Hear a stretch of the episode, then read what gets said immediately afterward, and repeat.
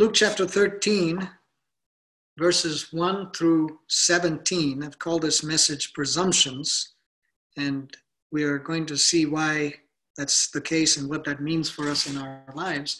But as we look at this, this passage in, the, in Luke uh, 13, as I start to read this passage, I'm going to pause for a couple of comments and uh, just to help us understand some of the context.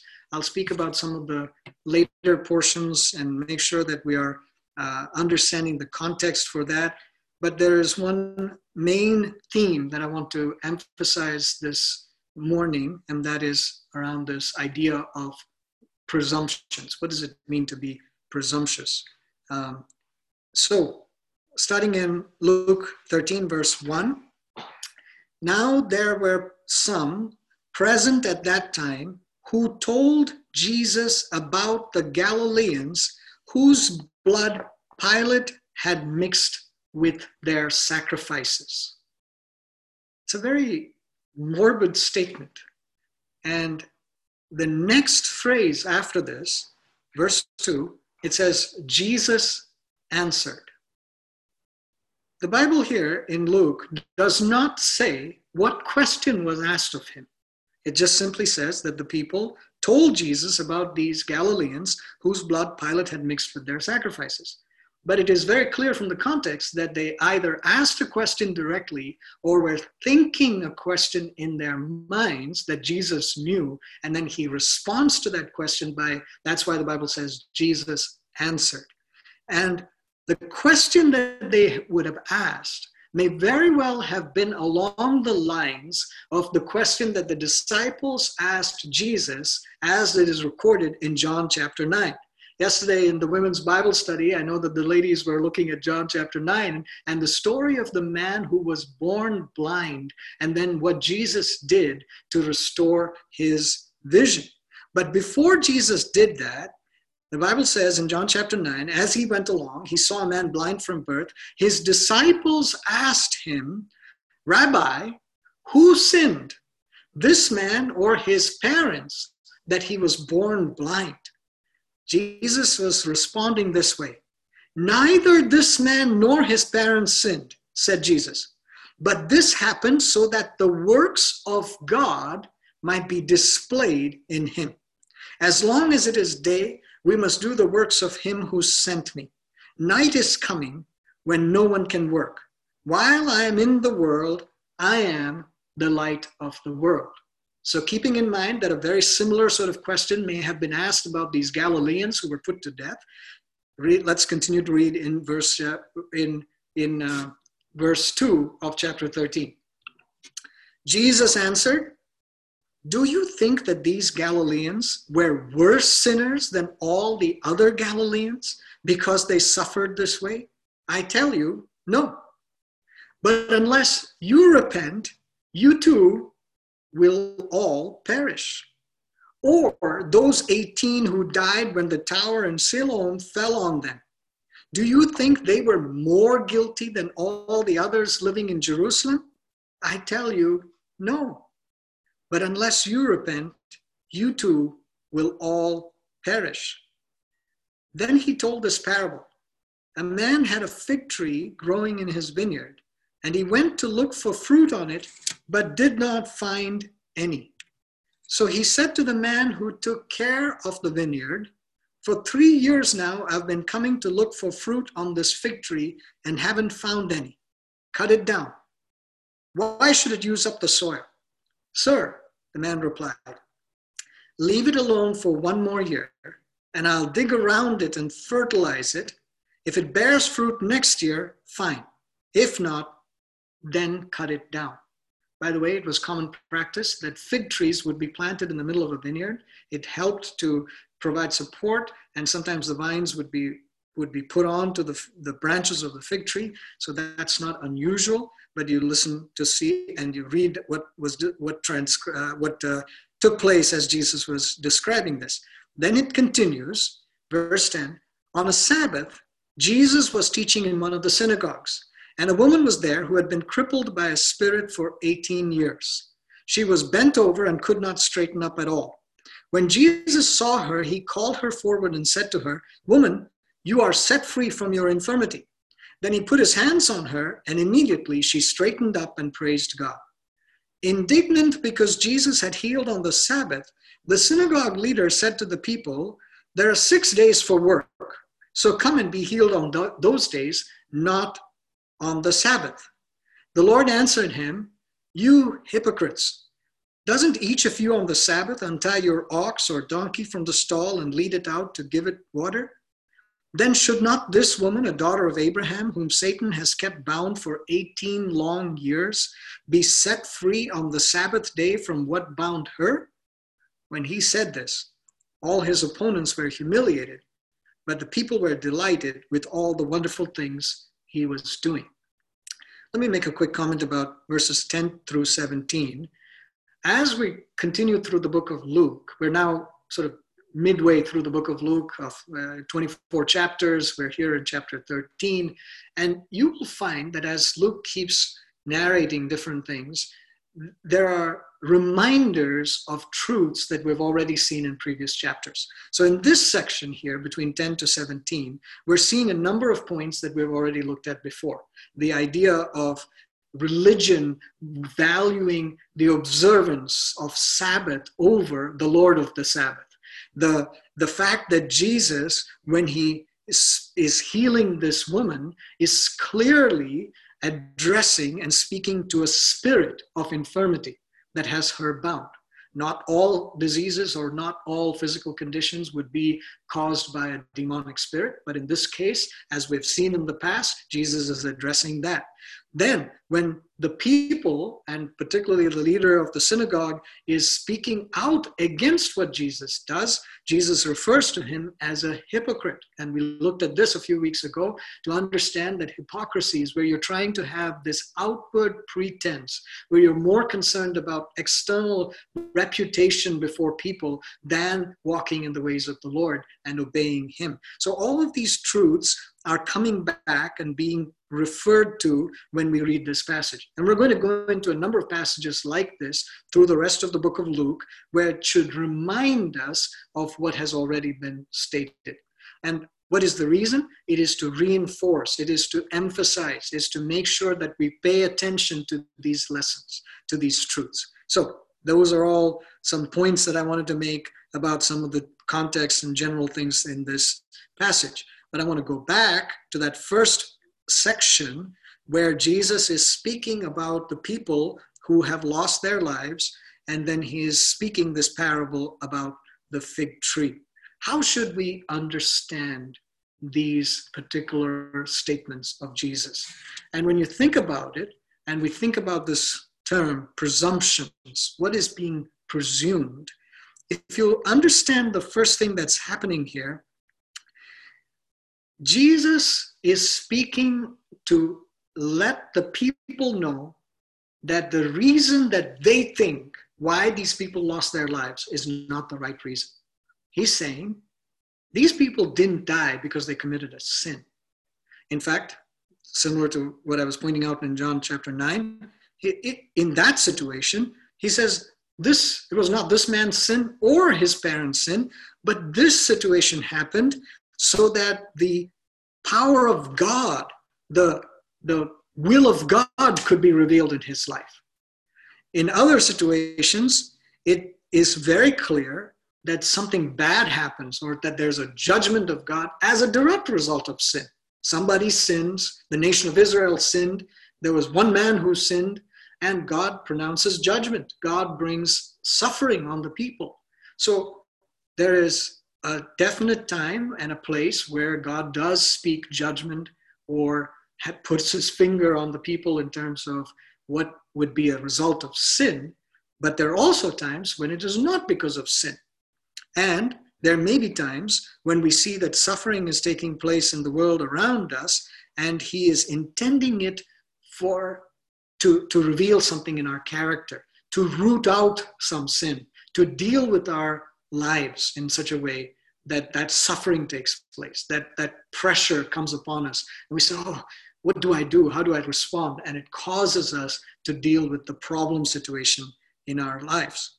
But the point that I want to make to you is that when we see these kinds of situations, when we see suffering, when we see things that we don't think are good, when we see that something is happening to someone in a way that's pretty you know difficult we tend to draw quick and unbiblical conclusions about what is happening and why it is happening. Clearly the people who were speaking to jesus about these galileans were trying to make a connection to these people's sins and therefore the loss of their lives. They were saying or at least they seem to be implying, which is why Jesus answers that way, they seem to be implying these Galileans must have done something sinful and therefore they were killed. They were they died. But Jesus's, Jesus's response helps us to understand that we cannot jump to a quick and unbiblical conclusion.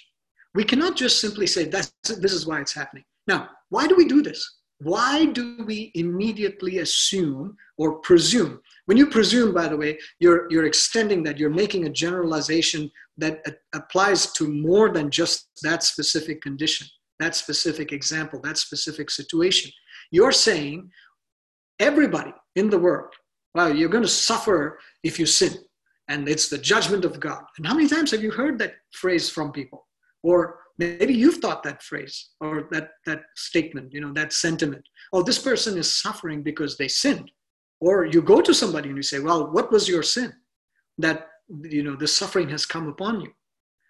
You know, in the story of Job, the, by all records, the oldest book in the Bible, that's what his friends do to him when he is suffering in an unimaginable way, suffering incredible loss, suffering in his body, suffering rejection, and his friends come to him and say, You must have sinned greatly. You must have done something really bad. That's why this is happening to you. And so we tend to jump to these conclusions for a variety of reasons. But one of them is because we want some certainty. We don't want to say, I don't know, or I'm not sure why this happened, or I'll trust God. I will rely on God. I'll look to God even if I don't understand it. We want to say, I know the reason. I know why this person is suffering. They did this. Or I know why this happened. They didn't do this. And so we want to be certain. And the part of that wanting certainty is also that we want to be in control.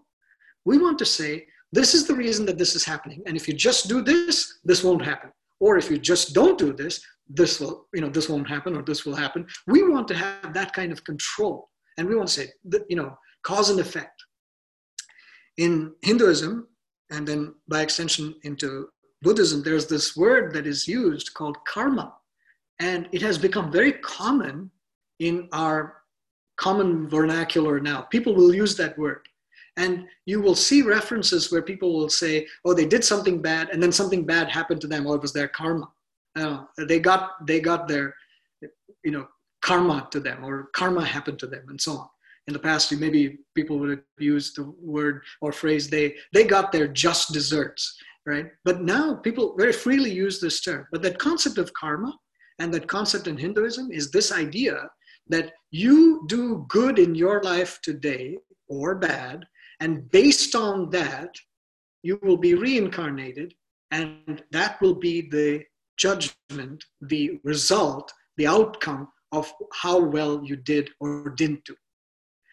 The Bible doesn't speak in that, those kinds of terms at all.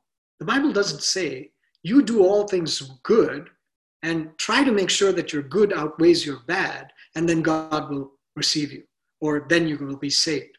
The Bible says that we receive salvation entirely because of the grace of God, entirely because of His provision to us, entirely because He gave, not because we did. And that's a completely different way to think about it. So when we start to draw quick and unbiblical conclusions about what is happening and why it is happening, many times we are going against what the Lord is doing and how the Lord sees that situation. Instead of that conclusion, what we really should be saying is, Lord, you show me, you reveal to me, you let me know what's going on let me be discerning and therefore deal appropriately with the situation at hand. And here's the thing if we start to make these presumptions, if we presume, if we draw these quick and unbiblical conclusions about the situation, we will generalize these presumptions and then they can become the basis for ungodly beliefs. We now start to believe a certain thing. We say, oh, you know, if you commit this kind of sin, oh, then there's no hope for you. Or if this happens then you know then definitely you're going to be punished. Oh you, know you they were going along and doing these things and then suddenly this happened. Oh it must be the judgment of god. And we start to generalize and we start to have ungodly beliefs in our minds about others and about ourselves. And so we start to put a whole bunch of people into a box we start to deal with people in a specific way. We start to build prejudices and bias. Why? Because we have presumed, we have presumed, we have these presumptions about what's going on. We haven't gone to the Lord. We haven't said to Him, What's, what's really happening, Lord? We have made this presumption. And let me tell you that these presumptions are not just about others. We make presumptions about ourselves. We say, Oh, I'm suffering, but you know, I deserve it. I messed up. I did this terrible thing. I deserve to be punished. I deserve to be suffering. Or we say that of others, right? Well, and and we feel that of others. Or we can say, well, you know, I'm just not worthy. I, am not good enough. I, I, I don't know if the Lord can ever receive me or forgive me or call me his own. I, I just, I, you know, I don't think I can do that. I don't think that can happen. Why? Because we've presumed something that is not biblical and then developed a whole mindset, a stronghold of the mind, a belief system that says, this is what will happen, this is what it implies for me, even though that's not what the Bible says. And so we have to be careful to not go beyond what is written. In 1 Corinthians chapter 4, starting to read in verse 1, it says, This is how one should regard us. And we spoke about this verse with regard to stewardship.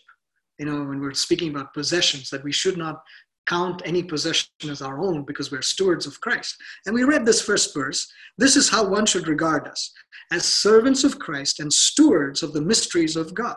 Moreover, it is required of stewards that they be found faithful. But with me, and this is Paul speaking, but with me, it is a very small thing that I should be judged by you or by any human court. In fact, I do not even judge myself, for I am not aware of anything against myself, but I am not thereby acquitted. It's not because I don't know there's anything against me that I'm acquitted. It is the Lord who judges me. Therefore, do not pronounce judgment before the time, before the Lord comes who will bring to light the things now hidden in darkness and will disclose the purposes of the heart. Then each one will receive his commendation from God. I have applied all these things to myself and Apollos for your benefit, brothers, that you may learn by us not to go beyond what is written, that none of you may be puffed up in favor of one against another. For who sees anything different in you? What do you have that you did not receive? If then you received it from God, why do you boast as if you did not receive it, as if you did something? But the point that Paul is making here, and the point that we want to keep in mind in the context of this message, is that we don't judge people. We don't pronounce judgment on them. We don't have to presume anything. We can observe, we can deal, we can be wise and understanding, led by the Spirit, but the judgment for that person comes from the Lord. They will receive the right, fair, just judgment from God, not from us. So we deal with people according to what is written, and we don't go beyond what is written. That's the call that God has on us. So, what does he actually say? What does God want us to do? What did Jesus say to these people? He said, It's not their sin. It was not the blind man's sin. It was not his parents' sin. You know, you're jumping to conclusions. But all of you need to repent so that you don't likewise perish. God calls us to repent, to set things right between us and Him. He's not saying, you know, think about that person, figure out this situation, tell me what's going on, let's figure, you know, let's determine what the punishment should be. He's saying, look, you repent. You set your life right with me. You come to me personally. Don't worry about anything else. And you make sure that you are not headed on a path to destruction, but rather you are on the way of life. That's the call that the Lord has for us, that we would be people who repent and are reconciled to God. We were caught in our sin. We were living in darkness. We had no means of receiving the forgiveness of our sins by ourselves. We couldn't atone for our sins. We couldn't do enough good so that we could be good enough. No, we had to rely on what Jesus did. And that's why when he says, I called you to repentance, it is the power of what he did. It is the cross. See, before, even before Jesus went to the cross, and even here in this passage as we read it, when Jesus is telling these people to repent, when John the Baptist was calling people to repent, what he was saying to them was, turn from your wicked ways, turn to God, call out to him, receive him. But after the cross, from the time of the cross, we have even more of a means of receiving this repentance from God because the power of God is manifest in our lives. The blood of God is poured out on our hearts. We are cleansed. We are made clean. We are able to be restored in relationship with God. So that's the power that God is giving us. But you know, the Bible says in 2 Peter chapter 3 and verse 9 that God is patient with us, not wanting that any should perish. You know, when Jesus said, repent or else you'll all perish, he's not trying to say, okay, you're all going to perish. Uh, you know, I, I proclaim this, I prophesy, you're all going to perish. That's not the tone. He's really saying, look, I am patient with you. I am loving you. I am showing you unmerited favor. I'm showing you my grace and I'm showing you my mercy when you don't deserve it. I'm showing mercy to you. I am patiently waiting so that no one should perish. In fact, as we read in Second Peter there, and as we read these other references, the Bible says that Jesus delays his coming return, his return, so that more people would be saved, so that more people would come to know him, so that fewer people would perish. That's the heart of God. That's what he longs for. That's what he wants, you know, especially today, even as we were talking about Mother's Day. You know, the Bible speaks about the Lord in those terms, like a loving mother who draws his children to him, who cares for them and nurses them. That's how the Bible speaks about God as a mother. And all of those attributes of good mothers, that's in God. That's where mothers get it from because it's in God already. And so that's the God that we have who says, I don't want for anyone to perish. I don't want for anything to happen to you that would be out of this plan of mine. I want you to come to me. Don't go to, don't presume anything about somebody else's life. Don't presume anything about your own life, but come to me and let me, let me save you. Let me redeem you. Let me bring you out of sin and bondage into life and liberty. So, what does that mean for us? We have to commit. We have to respond to this word by saying, Lord, we commit, not to judge or to presume anything about anyone.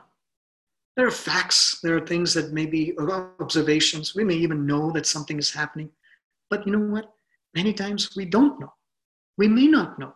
And it's proud, pride on our side to think we know everything about what's going on, that we can clearly see this is what's happening in the heart of that person. No, you know, our own hearts, Bible says our own hearts deceive us, let alone the hearts of somebody else.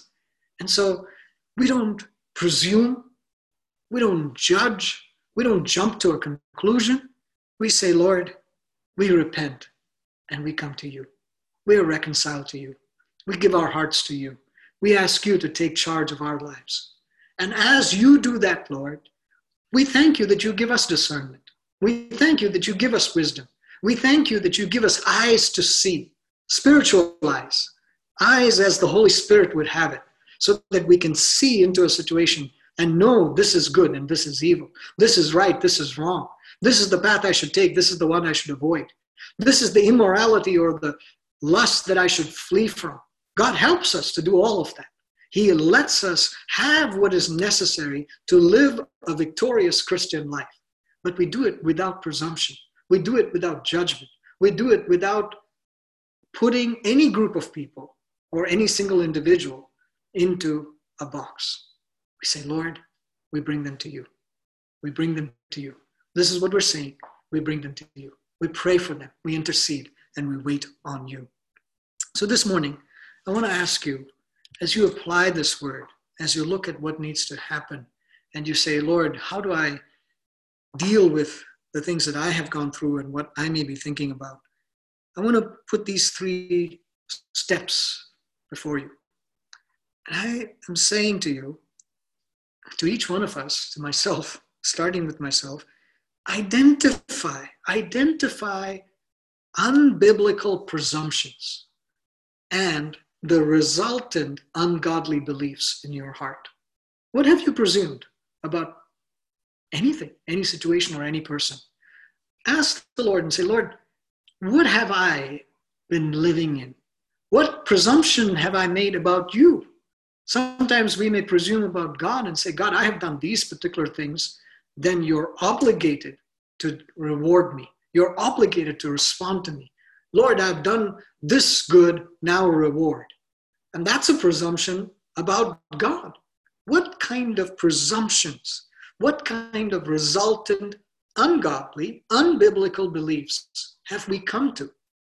And I would say to you, ask the Lord, let Him work in you so that those would be identified, so that those would be known. And then, second step, renounce those ungodly beliefs.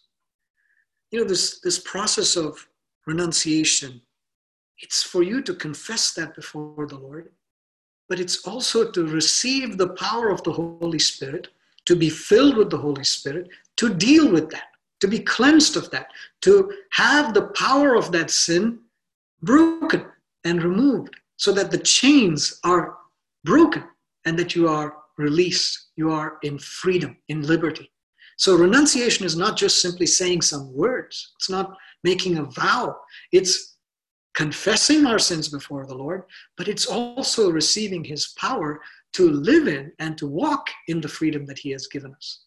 So renounce the ungodly beliefs, those things that would keep you from truly loving God and loving others. You see, when we presume about people and what's going on with them, we won't deal with them with the love of God. We'll deal with them with eyes of judgment. We'll deal with them with sorrow. We'll deal with them with our own evaluation of what's happening in their hearts. And we will deal with them as if we are the Holy Spirit that has to bring conviction to them, that has to bring judgment to them. God doesn't call us to any of that. God says to us, You come to me. You repent so that you don't perish you come to me. And this third step, I encourage you replace the ungodly beliefs with biblical, godly beliefs. What have you said about yourself or somebody else that now needs to be replaced with a direct statement from the Word of God? What have you believed that many, for many years, maybe, all your lives, maybe, that that really are, is keeping you from getting close to God. is hindering you, is causing doubts and confusion in your mind. What have you believed of that kind? That those things can now be replaced with an actual truth from the Word of God, the biblical, godly belief that needs to be stated. And every single day that you would come to the Lord and you would state those godly beliefs, you would repeat those statements, that you wouldn't be saying those things that you've been saying to yourself for many years, even, whatever it may be. If you say, if you have been saying to yourself, I'm not worthy, well, praise God that He says, even when you were not, even when you were dead in your trespasses and your sins, I called you out. I gave you life. And I am calling you righteous. I am calling you worthy. I am calling you my child. Replace that ungodly belief with the statements that would come from the Holy Spirit. And then state that to yourself repeatedly. State that for others. Are you seeing a person who is maybe explicitly, blatantly in sin? Or you're seeing a person who is involved in some action that you don't know how to explain. You, you're not sure why this is happening. Bring that person to the Lord and state godly, biblical beliefs and principles and statements and promises and the directives of God over that situation, over that person. So we need to be people who don't jump to a conclusion, who don't presume. These people that came to Jesus, they presumed that sin was the reason. That these people had died a violent death because of their sin. We look around the world right now, and in years past too, there have been multiple times when the church has pointed an accusing finger at the world and said, Oh, it's because of your sin. It's because of your way of life. We've said those kinds of things to people around us. And again, hear me there could very well have been blatant sin. And God very well could have been judging. There very well could have been suffering because of it. But that's not our place. Our place is to bring those people before God. Our place is to repent.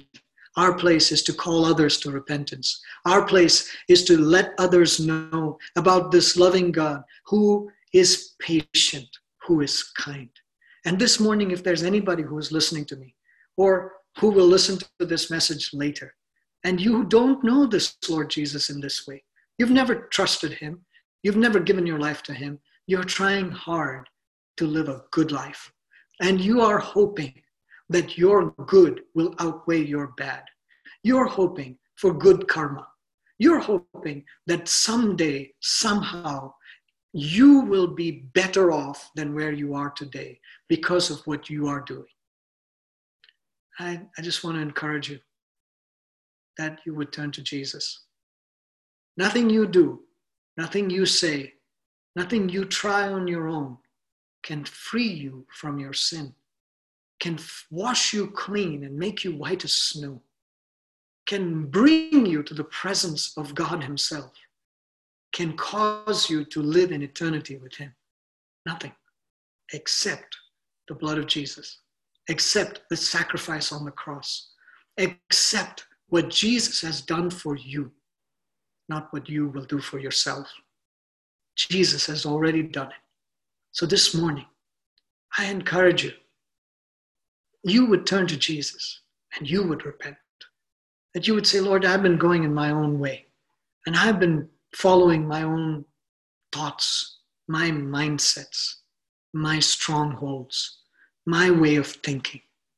I need to have a new way of thinking. I need to have the mind of Christ. I need to have a mindset that would come from being filled with the Spirit. I need to know your ways and walk in them. Let's pray. Heavenly Father, we thank you that you are good to us and that you have given us life. I thank you, Lord, that your word is so powerful to us. That, Lord, we are not called to presume, to judge, to jump to any conclusion, to say anything about people or situations around us. But rather, Lord, we are to bring those things to you. We have to trust you We have to know that you will judge at the right time. And that, Lord, in the meantime, we want to come to you in repentance, in a true turning, not some slight deviation from where we were going, but a complete turnaround, a complete reversal of the direction we were taking, so that we can come to you and receive life. And Father, right now in the name of Jesus, we pray that we would, as we love you, love others without any presumptions. We would truly care for them. We would, Lord, intercede for them. That we would, Lord, bring your word to them with love and grace and mercy so that they will know a loving, grace, gracious, and merciful God. Lord, we pray that we would bring your word, nothing else, not going beyond your word.